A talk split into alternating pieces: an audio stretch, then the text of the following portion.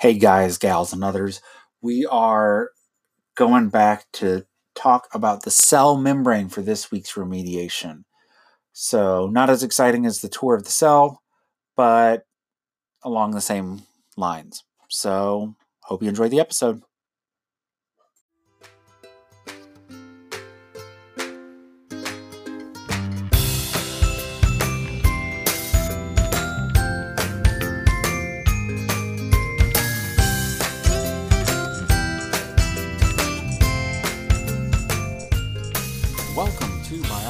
Bastards, where we teach biology in the most profane way you've ever seen or heard.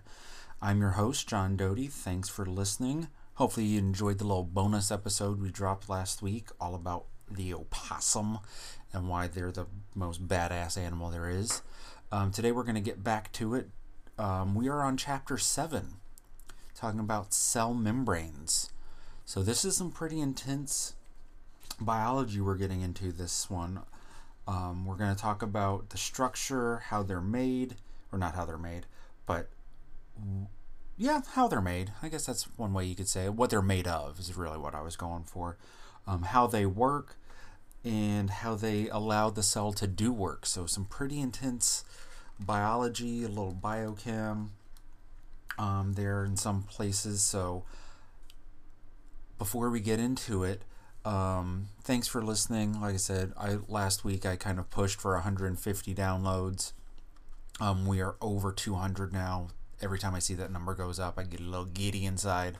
So keep telling people, keep sharing, keep listening. Um, feel free to follow us on Twitter. That hasn't changed much. We're at Bio for Bastards. Um, that's kind of fun. That'd be cool to hear from everybody, where everybody's from, what they think of it, tips to improve because I'm always open to that. So feel free to give us a follow, give us a shout out. Um, yeah, that would be great. You may have noticed there are ads at the end. You can listen to those, you can skip them, I don't really care. But it's basically for the website that I'm using. So you can make your own for free. You can listen to the ad for that. And we also have a support button on the website, which you can access through our Twitter page. Um, it is anchor.fm slash bio for bastards. So if you want to throw some money my way, so maybe I can make this a little bit fancier, that'd be cool. Or if you just want to give me money, I also just approve of that. But all that housekeeping stuff being said, let's get into cell membranes. So, we've talked about it a little bit before about cell membranes. It's something that every cell has because you got to keep the inside in and the outside out and all that shit. Um, but these membranes that we're talking about are known as selectively permeable, or you might sometimes see it as semi permeable. And that just means some things can go across it, others can't. That's the whole selectively, or the semi. Some things can go through, others can't. Um, and the way we really describe it, the cell membrane, is as this fluid mosaic model. Fluid because it's moving, um, it's not always the same. There's a bunch of changes that can happen in mosaic because it's made up of a bunch of different things like phospholipids, which we'll get into a little more detail, proteins, carbohydrates, all that stuff makes up the current fluid mosaic model. But it wasn't the first model. Um, there were some where people believed that the phospholipid, which are the fats with the hydrophobic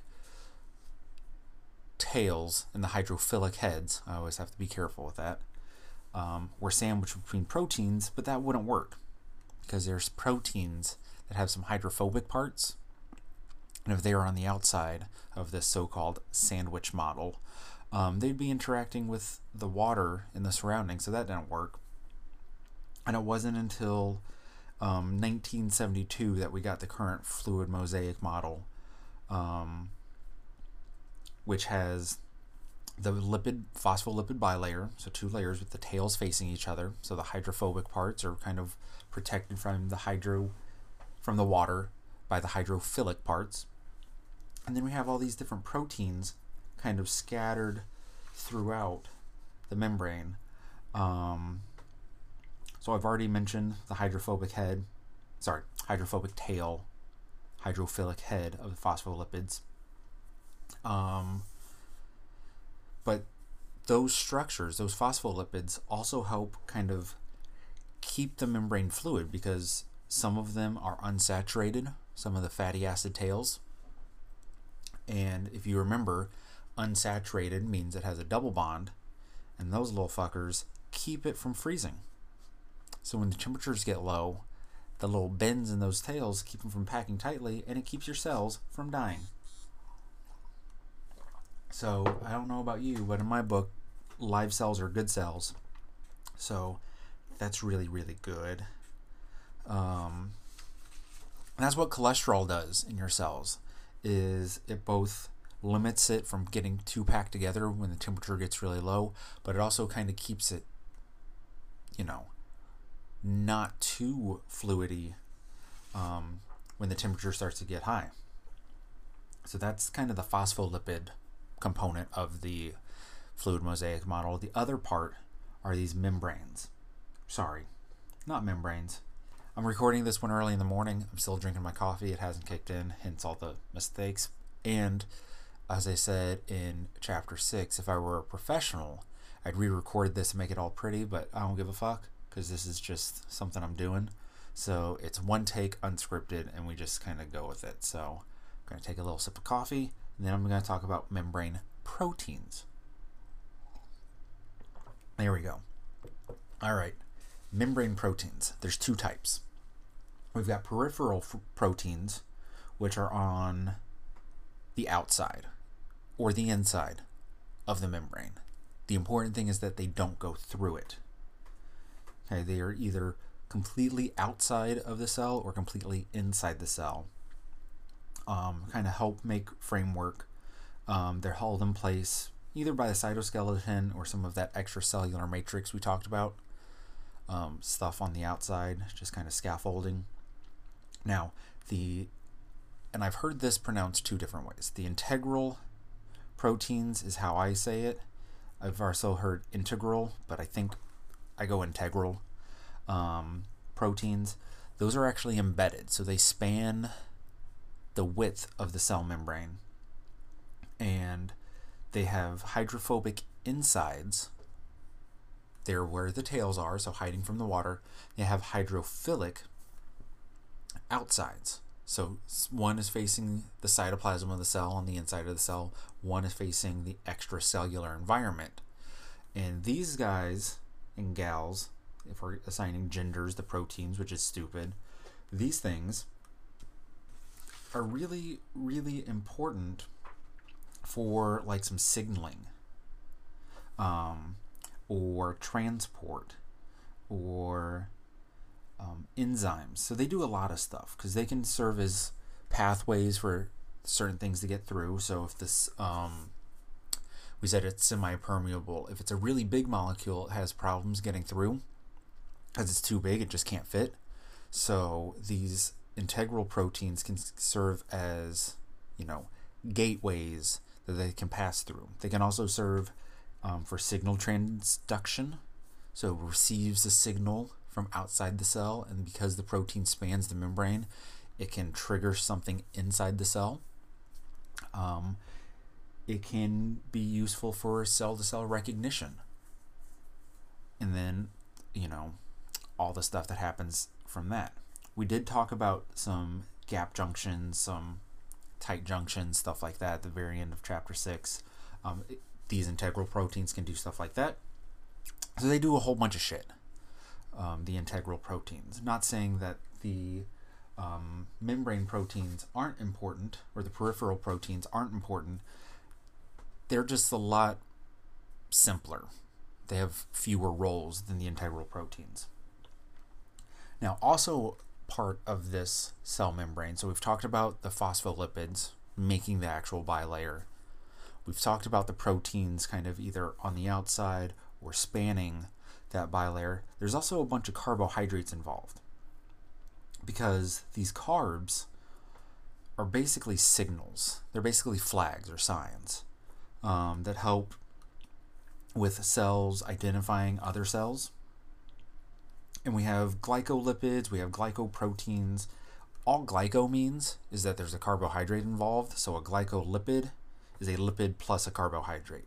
A glycoprotein is a protein with a carbohydrate on it. And these are things when you talk about cells identifying invaders or like blood typing. If you have like type A positive blood, you have these carbohydrates.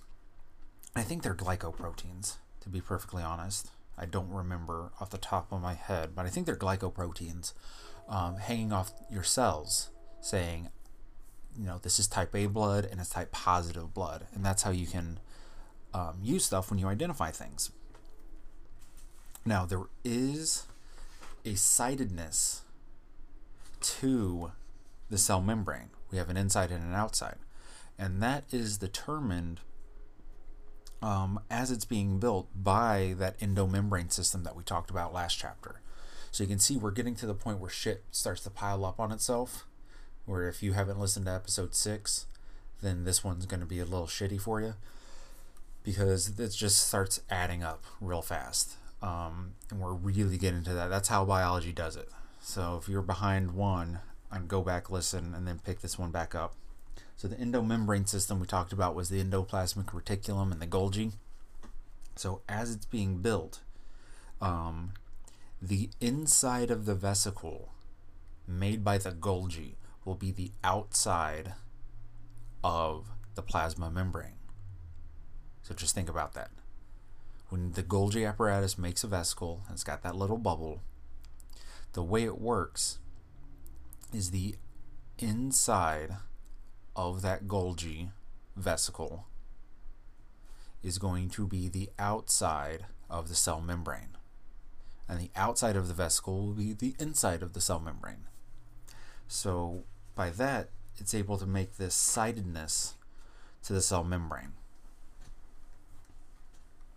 All right, with me so far. Because now we're getting that's the structure phospholipids, carbohydrates, proteins, all that shit. We're now getting into how the membrane works. So, getting to that selectively permeable nature of it.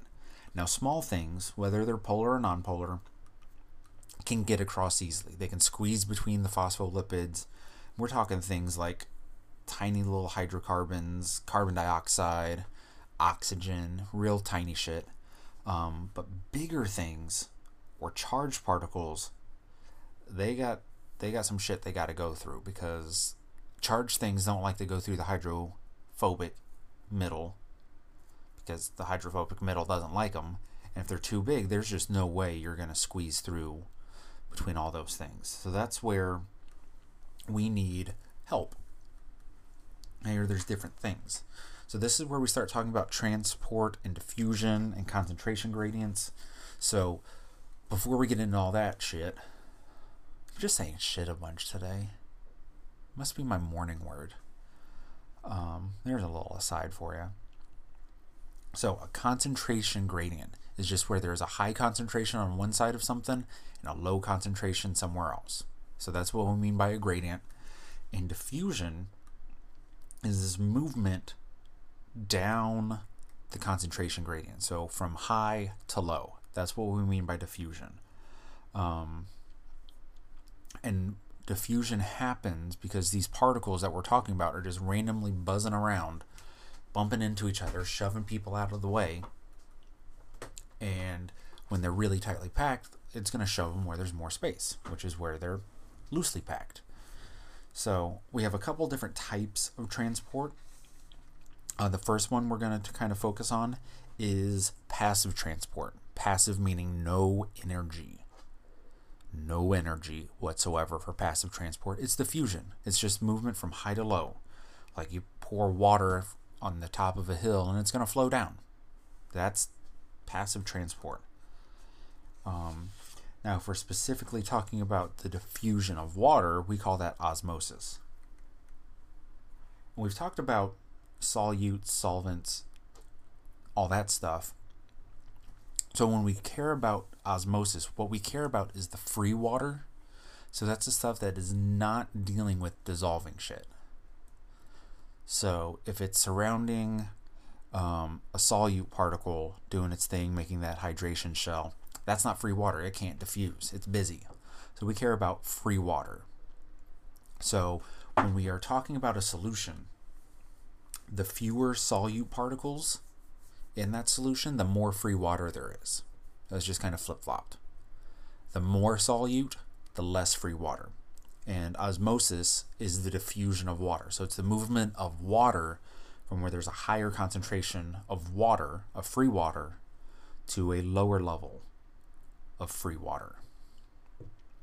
So all this um, determines the tonicity of a solution.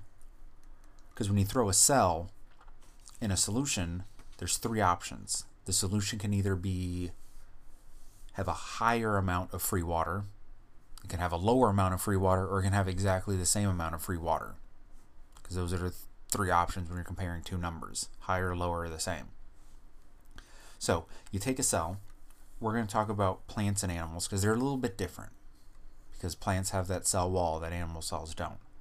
So if you throw a cell in a hypotonic solution, hypotonic, hypo means below, like hypothermia, it's below temperature. Hypotonic solution, there is less water. Hold on. Like I said, it's morning. Let me take some coffee. Okay, I'm back there is less free water inside the cell than in the outside solution, so water is going to rush in. And in an animal cell, that can cause a cell to burst and just pop and die, and that's bad. But in a plant cell, that's normal. That cell is, becomes what's known as turgid. T U R G I D, turgid. It's a fun little dumb sounding word, turgid. And that just means it's swollen, it's happy. Um, it's how they stay supporting of the plant. If you see a plant wilty, um, that's when you have not enough water and it gets a little, you know, all that shit. So, you throw a cell in a solution that's exactly the same amount of free water as is inside the cell. That is isotonic. Iso means same. So that means there's no net change of water. Water's moving back and forth. It's just moving at the same rate. So that's why you use saline solution. If you're like super dehydrated in the hospital, they pump you full of saline because that is isotonic to what you should be. If you're dehydrated, it's going to rush the water in, but as soon as you get to the point where you should be, you're going to be cool. You're going to be good. Um, now, in plants, an isotonic solution actually makes the plant flaccid, which is just fun. It's flaccid, it's limp, it means what you think it means. And if you throw a cell in a hypertonic solution, there's more shit dissolved outside than on the inside. So there's less free water, so water's going to rush out, and the plant will become plasmolyzed where all the um, cytoplasm pulls away from the walls, and it makes it sad and wilty. All right, we are now at the point where we need to know some math. Okay, so if you haven't been paying attention to the slides today, um, I would go through and check the slides because there's examples here. Um, it's water potential, and this is how you determine which way water is going to flow. So there's a, a Greek letter, I think it's rho. I don't know, it looks like a trident. So I don't speak Greek and I don't know Greek letters. Um, but whatever that letter is, it just says it's the symbol we use to refer to water potential. And water is going to move from high water potential to low water potential just like we've talked about. And there's an equation to figuring this out. And what you have to do is um, calculate this water potential by figuring out the solute potential. Because water potential is the solute potential plus the pressure So if there's physical pressure pushing the solution in a certain direction. So that's pretty easy to do. The hard part isn't that hard, but it's calculating the solute potential because there's an equation. The equation is negative ICRT, which all those things mean something. Definitely go check the show notes to find the slides, see what's going on because I am going to do my best to describe this math, but math is better seen than heard. So, what does the solute potential mean? Well, what it is, it's equal to negative I CRT. Um, the negative is important um, because what it does is when you add solute, you're lowering the potential of the water. You're lowering the water potential. So that's why there's that negative there. I, the variable I, stands for the ionization constant. So just how many particles does that make when you throw it in solution? So something like sodium chloride, it dissociates into sodium into chlorine or chloride. So that has a I value of 2. Something like glucose, it doesn't dissolve, it does dissolve, it doesn't dissociate, has a ionization constant of 1. So usually things are 1 or 2. Uh, they can be more, they can't be less, you can't have 0, but usually 1 or 2. If it's a sugar, it's 1. Um, if it's an ionic compound, it's probably 2. Might be 3. Um, then you have C, which is the molar concentration. We've talked about molarity. It's the number of moles of solute per liter of solution. R in the equation negative ICRT, is the pressure constant. So it's the same number every time. It is 0.0831 liter bars per mole Kelvin. So it's a crazy ass value. Basically, all everything cancels out. And then the temperature is T, and it's the temperature in Kelvin. So you take the temperature in degrees Celsius and add 273 to it. You do that math with the ionization constant times the molar concentration times the pressure constant times the temperature. You take the negative of all of that. That gives you your solute potential. And as we said, water is going to move from a higher water potential value to a lower water potential value. So it's going to move to more negative. And it is going to move from where you have a lower solute concentration to a higher solute concentration because lower solute concentration means more free water. And it's going to move from a high pressure to a low pressure, okay, which is kind of obvious. And that's how trees work there's a high water potential at the roots, there's a low water potential at the top of the tree, and it just pulls the water without having a pump. So that's kind of pretty nifty. Um, there's a practice problem on calculating the solute potential of a tenth molar sodium chloride solution at 25 degrees Celsius. Um, you can work through it if you want, if you're following along, negative ICRT the ionization constant of sodium chloride is 2. Um, C is 0.1. R is equal to 0.0831. That's the constant. It's always the same. The temperature at 25 degrees Celsius is 25 plus 273, so that's 298. You should get a number of negative 4.95. Boom shit done. That's the confusing shit for today.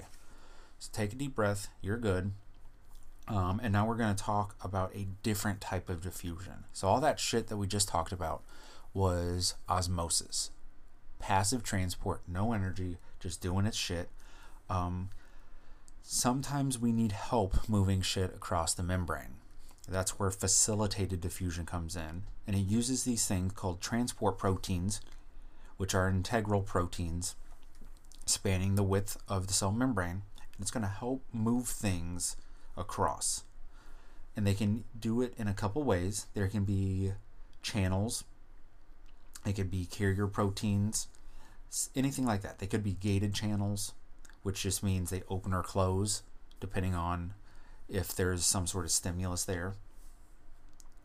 Um, but they help move polar molecules or big ions or big molecules, not just big ions, ions or big molecules. And a very important type of protein that helps in facilitated diffusion is this aquaporin. Aqua means water, aquaporin. It allows 3 billion molecules of water across the cell membrane every fucking second. Just like super fucking fast. Um, keeps our cells from bursting, keeps them from shriveling up. It really helps regulate the flow of water. We have a bunch of other ones. We have like a glucose transport protein, which is a carrier protein, which just means it changes a little bit when the glucose gets there. Um, but that's all facilitated diffusion is. After all that shit about osmosis, it's nice to have something really simple. It just has a little help getting shit across. Um, now, the opposite of diffusion and passive transport is active transport, where it does take energy, and energy is the form of ATP. We'll talk about ATP more in the next couple chapters, but it's the energy molecule. And every type of active transport will require energy and will require carrier proteins. It has to have some help. So we're talking about pumps here. And we're moving things from an area of low concentration to an area of high concentration. So we're going against the current, which makes sense. It's, it takes no energy to float downstream, but it takes a lot of energy to paddle upstream. We are paddling upstream with active transport. And there's two main ways that we're going to focus on active transport. We've got pumps, electrogenic pumps, and we've got co-transport. So co-transport kind of uses these electrogenic pumps. So we'll start with these pumps first. So what they do is there's this voltage difference um, within the cell. So there's voltage across the membrane where you pump different types of ions to get this charge difference. So you can have a chemical gradient um, where you have you know high concentration, low concentration, but you need this ATP to like say you've got a sodium potassium pump. Okay, you're gonna pump sodium out of the cell, pump potassium into the cell for like nervous system transmission, all that other shit. Bunch of different things actually go on with this. Um, so that's gonna you know change the charge because you're pumping let me think. Let me get my stuff straight. If I remember correctly, you're pumping two out and one in, or it might be vice versa. You're pumping a different number in, so it's changing the charge. Um, and then you definitely have something protein proton pumps. Huge fucking deal. Proton pumps are super fucking important. Okay, because basically that really creates a charge difference because you're pushing these positively charged hydrogens across the membrane. You're depositing them somewhere. So you get a shit ton on one side barely any on the other. And that is going to have a massive effect on doing stuff later. And that's how this idea of co transport works that I mentioned. You do these pumps first, where you pump all this shit and kind of store energy. So you pump all the hydrogens uphill against the concentration gradient, and then you use that diffusion because it wants to go from high to low. So you use that power to bring something with it. And it could be like a sugar or something big that requires help getting across the membrane. So imagine it's like you're pushing an empty wheelbarrow up a hill because that's easy. But then you're using that wheelbarrow to bring something big down the hill using gravity to help you move it. So that's all co transport is. Um, now, it's very important to kind of compare passive versus active. The super obvious one is passive requires no energy, while active requires energy. Passive, we're going from high to low. Active, we're going low to high concentrations. So passive, we're going down the concentration gradient. Active transport, we're going up against it. And with passive, we've got stuff like diffusion, osmosis, and facilitated diffusion. In active transport, we've got like we we have pumps. And if we've got something super fucking big, we've got um, endo and exocytosis, which is just moving stuff inside the cell. If it's endocytosis or exocytosis, we're moving shit out. That's how we move really big things. And we get vesicles involved and all that shit. Um, but with that, we come to the end. That's it. That's the membrane. So after this, we're going to start focusing on energy what energy is, some cellular respiration, some photosynthesis, some really good biochem biology shit um, in the weeks to come. So, wrapping everything up, thank you for listening. Um, don't forget to subscribe, tell everybody, um, get that listening number up. That'd be awesome. Um, so every if everybody tells one friend, I'd be happy. That'd be amazing. So spread the word. Follow us on Twitter at Bio for Bastards. Um, rate, subscribe, like, all that shit. And I have been your host, John Doty. And until next time, thanks for listening.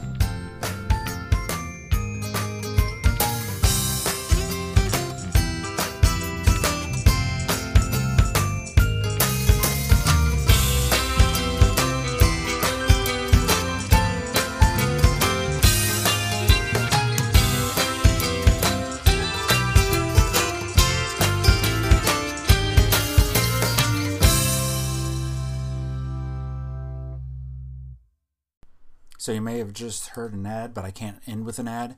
So just wanted to say follow us on Twitter at Bio for Bastards. Um, our intro and outro music is Feeling Good by Purple Planet Music. Don't forget to rate, subscribe, tell everybody you know about it. And again, thanks for listening.